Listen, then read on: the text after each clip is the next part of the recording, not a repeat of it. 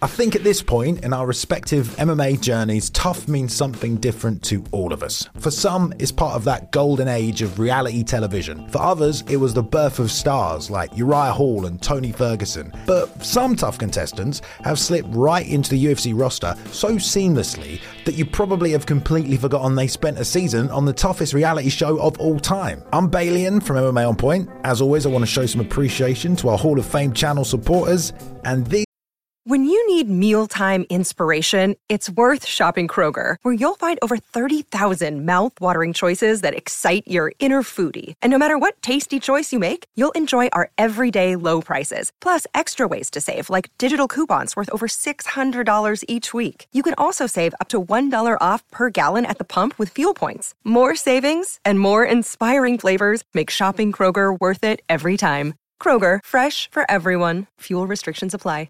These are 10 fighters you forgot were on TUF. Also, quick disclaimer here we're not really counting winners of the show because if they won it, then you're probably going to remember who they are, unless there's very special circumstances, but we'll get onto those later. Number 10 is Matt Brown. For some guys, it feels like they've simply been in the UFC for so long you completely forgot how they got there in the first place. Matt Brown just exists. He just is. And for as long as most of us can remember, he's been knocking people out in the octagon. He's built an entire legacy spanning multiple decades of UFC competition, and unless you were watching the sport way back in 2008, you probably won't know that he got his UFC start on season 7 of The Ultimate Fighter. And you know what? Matt Brown was just as scary and intense back then. I'm going to predict Matt Brown is going to win by murder. Matt won his first fight by head kick KO, which Dana loved, by the way, but ultimately he got tapped by the season winner Amir Sadollah. I'm also pretty sure he tried to kill Forrest Griffin that season.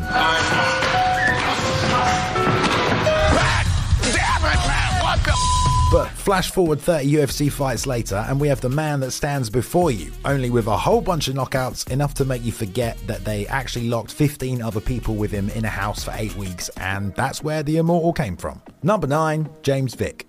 Okay, for some of you, you might already be saying, well, hang on now. I remember when the Texecutioner made an appearance on the first ever live version of The Ultimate Fighter in 2012. Okay, full disclosure, if you've watched as much TUF as I have, then some of these you're probably going to remember, but even still, season 15 is arguably one of the best seasons ever. Not only because you had the epic rivalry between Faber and Cruz, but it was also 16 lightweights who were all killers, and we got tons of stars out of it. Mike Chiesa, Al Iaquinta, Myles the Fury Jury, Vince Pichel, Daron Cruickshank, don't tell me you don't remember that guy. And although James had some great performances and made it into the semis, I think that is one of the reasons you just forget he was on the show. It's like, well, there were just so many guys who became UFC staples after this one. Not to mention, the first thing anyone thinks of when they hear James Vick these days is when he put a finishing streak together and was trying to move towards title contention, so he got into it with Justin Gaethje. Yeah, thank you, man. It's your last main event. You're about to be uh, on a three-fight losing streak and, and shipping your ass back to the B leagues to fight tomato cans again. Uh, I'm not the Homer Simpson of, of MMA like you are, bro. I'm not gonna take a beating, but you will get knocked the fuck out. and that was pretty much all she wrote for the rest of his career. Because of those antics and his initial 8 and 1 streak, which made him feel like a divisional staple,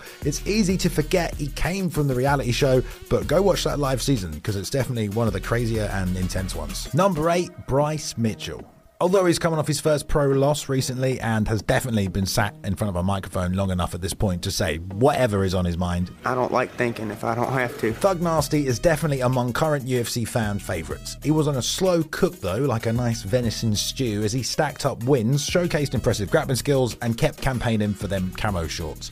And because that took a while, and now he's known for all these other things like Twister submissions, he was on season 27 with a cast of only other undefeated fighters, which as a whole should have been more memorable, really. I mean, shit, I forgot that DC and Stipe even coached against each other. But we were introduced to Thug Nasty for the first time. First, I thought it's a house cat, and I said, oh, that some bitch is too big. Bryce got through the first round, but then he was beaten by Brad Katona, the guy who has now won two Ultimate Fighters. Bryce certainly wasn't as skilled then as he is now, or even as polarizingly interesting. Yeah, I'm not the most educated person. I can pronounce every ingredient that goes into this. It kind of feels like he's been in the division forever, even though he's only had seven UFC fights. But for newer fans, I'm pretty sure they've got no idea where the Thug Nasty came from. Arkansas. Arkansas. Arkansas. Number seven, Mike Dolce. At one point in the mid 2000s, when nutrition became the big thing for the top UFC athletes, there's this one guy whose name you heard the most. He also charged the most, but pretty much guaranteed weight cutting results. The Dolce diet became the calling card for Mike Dolce, and along with his weight cutting methods, he could be seen working with the likes of well, Ronda Rousey, Johnny Hendricks, Vitor Belfort, even Chael Sonnen. He even won Trainer of the Year at the MMA Awards three years running. But you know what Mike did before he started working alongside the best fighters in the world? That's right, he fought, and he was even on The Ultimate Fighter way back in 2008. Remember the IFL? Well, Mike actually has the fastest KO in promotional history, just 19 seconds, and I'm pretty sure that's what got him his ticket into season 7 of The Ultimate Fighter, where he was actually kind of intense. What do you mean, now what? Now you get to beat the living hell out of somebody on national TV. He got a knockout in less than two minutes to get into the house, but then ended up tapping in two rounds against Jesse Taylor in the opening bracket of the tournament. Now what? Mike kept on fighting for two more years after that, but only went two and six, so transitioned into training and his Dolce diet, where he became pretty famous for working with all these high level athletes. So, you know, it's not surprising you don't remember he was on The Ultimate Fighter. Boom, that's how we do it. Number six, Neil Magny. I mean, I know Coach Carwin versus Coach Roy Nelson wasn't necessarily the most memorable combo. When I was asked to be, you know, the Ultimate Fighter coach, it was kind of like out of the blue. Um, uh, one guy, uh, one, two. The other guy just overhand. But there was a lot going on to compete with for audience attention on that season. You had Julian Lane doing his thing, Sam Alvey just smiling at everyone, Bust some heads, stab some bitches. Mike Ricci drinking wine in his long sleeve t shirt in a way that just made audience members want to punch him in the face. But it's also because these days it feels like Neil Magny has had more fights than anyone. But also, Neil, bless him, you know, he's not the kind of guy to talk trash or smash up lawn furniture, but he did show from the get go things that still make him a UFC staple today. He has just pure heart and just basically didn't quit. He made it through the first two rounds, picking up some dominant decisions, but ultimately got KO'd by the sophisticated Mike Ricci in the semi-finals. From there, Magny embarked on his epic quest to have more fights than anyone in UFC history, taking five fights in one year, racking up multiple win streaks, and slowly turning into a UFC staple who most of you completely forgot was ever on TUF. Number five, Larissa Pacheco. All right, so to be fair, I think some of you watching this list might not even know who this person is. It's okay, you don't suck, but you should probably know that last year, while the undefeated Kayla Harrison was going for her third straight PFL tournament win and about to pocket another $1 million, Larissa Pacheco did the unthinkable and beat her, ending her 15 fight win streak. And she'd already lost twice to her in the PFL, which she went to after things didn't work out for her in the UFC. And how did she get into the UFC? Well, she was on season 28 of The Ultimate Fighter. It was called Heavy Hitters and had heavyweights on it, but it also had featherweight women in an effort to try and rebuild that division a little bit. But basically, yeah, most people paid attention to the heavyweights instead of the 45ers. And it didn't help that, you know, you have to get to episode 8 to watch Larissa first fight on the show. She didn't speak English and then she got TKO'd in the first round of the tournament. So I don't blame you if you don't remember that she was on the show, but it's still kind of crazy though. After such a poor showing and in the UFC as well, where she lost two fights and never came back, she's undefeated in eight fights now and she's about to fight in the tournament semi final again. Number four, Kai Kara France. Okay, so what the UFC did to get a new challenger for Demetrious Johnson when he ran out of competition, you know, and they sent that bat signal out to all the flyweight champions across the globe and brought them into the Ultimate Fighter for a season, yeah, that was pretty cool. Okay, I'm sorry, TUF 31, but that is slightly more compelling than just prospects versus veterans.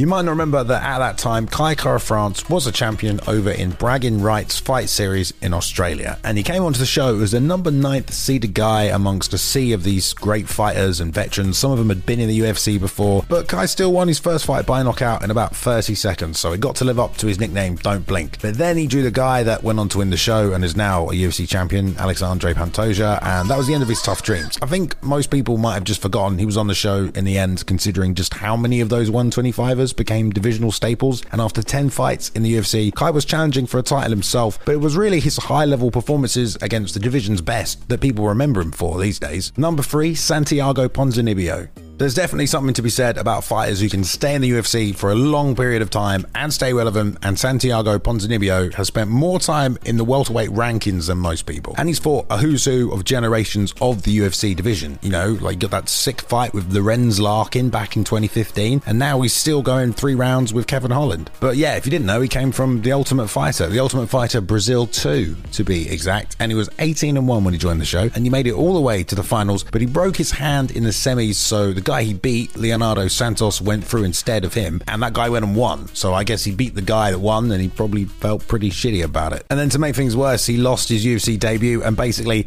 had to start at the very bottom of the division and work his way up. And at one point, he was on a seven fight win streak. Ten years later, he's still taking on big names, and he's much more than the guy who almost won TUF. Number two, Vicente Luque. If I asked you to remember one thing about the Ultimate Fighter season where they put the American top team guys against the Blackzilians, you'd probably say it's the fact that Kamaru Usman won and went undefeated in the division, became a world champion, because you're not wrong, right? That's pretty memorable. But that season also gave us something really special. Vicente Luque. He was also a member of the Blackzilians with Usman. He wasn't the most outspoken guy on the show. I mean, his nickname is the Silent oh. Assassin, but he put away Nate Coy with that signature anaconda. Also, the atmosphere on that season cannot be topped. Everyone is going crazy the whole time. Luque lost the next fight he had in the show though, and that was a war against Haider Hassan, and that guy went on to the finals. But on that season, the teams got to decide who they would put in the finale, and you know, a lot of guys wanted to put Vicente Luque in there. It was really only Rashad Evans who suggested Usman, and that's who they went with, and the rest is history. If we base it off of merit and who won, then then it's Kamaru. Vicente did fight that night though, but he lost to Michael Graves, so yeah, his TUF run didn't really end well. But he's also become a complete legend of the division anyway, as a guy who's always dangerous and could finish anyone on any given night. And number one, Marlon Chito Vera. All right, so how many of you even watched the first season of The Ultimate Fighter Latin America? Well, you should have, because you had guys like Yair Rodriguez, and of course, someone else who's become a fan favourite, Marlon Chito Vera. Another reason you might not remember him being on the show, okay, is because it didn't look anything like him at all. I mean, granted, Marlon's gone through a few different looks at this point, but no beard, bald Chito just is a completely different vibe. He won his first fight in traditional Chito fashion, you know, a Hail Mary stoppage in the final round, but unfortunately, he had to pull out of competition because he developed a skin condition and he just wasn't allowed to continue. But he's still got to make his debut at UFC 180 in Mexico City, which is pretty awesome. He lost a decision though, which isn't really the best way to start your UFC career, so he had to fight his way through the early prelims against better and better guys. For so long now, it's pretty easy to forget that by the time he fought Sean O'Malley, he'd already had 15 UFC fights. With more and more of his personality emerging as well, he's shown he didn't need TUF to become a UFC star. He's just been that entertaining all by himself. Boom. That's a good video, wasn't it? Yeah, really good. mate, yeah. I find it's quite nice to go back through The Ultimate Fighter Mm. and reminisce about some of these lads. Well, I, I personally, I, I found it great because I know all those people, Oh, right. but I, not you know, being a new fan, I didn't know where they come from. where they so come from. yeah, I learnt a lot. It was really fun. Do you reckon you could handle it on The Ultimate Fighter? Uh, no, I'd, I'd have Roosevelt Roberts just knocking me out in 30 seconds. Just a, Thank you for editing that one, mate. You're welcome. Boom. Go follow this man on his Twitter at cool to me underscore. If you want to get some more out of the channel as well, you can join the channel members button down below. You get podcast episodes and writers meeting. Thank you if you are already a member as well. There you go. Much appreciation for these names on the screen for supporting us. Thank you guys. oh, do you know who is a member now? My dad. I helped him sign up. He's a member. He's loving it. That's great. That's, Yeah. That's great for you. Like, comment, subscribe We'll see you next for time. more content. Yeah. Bye. Peace.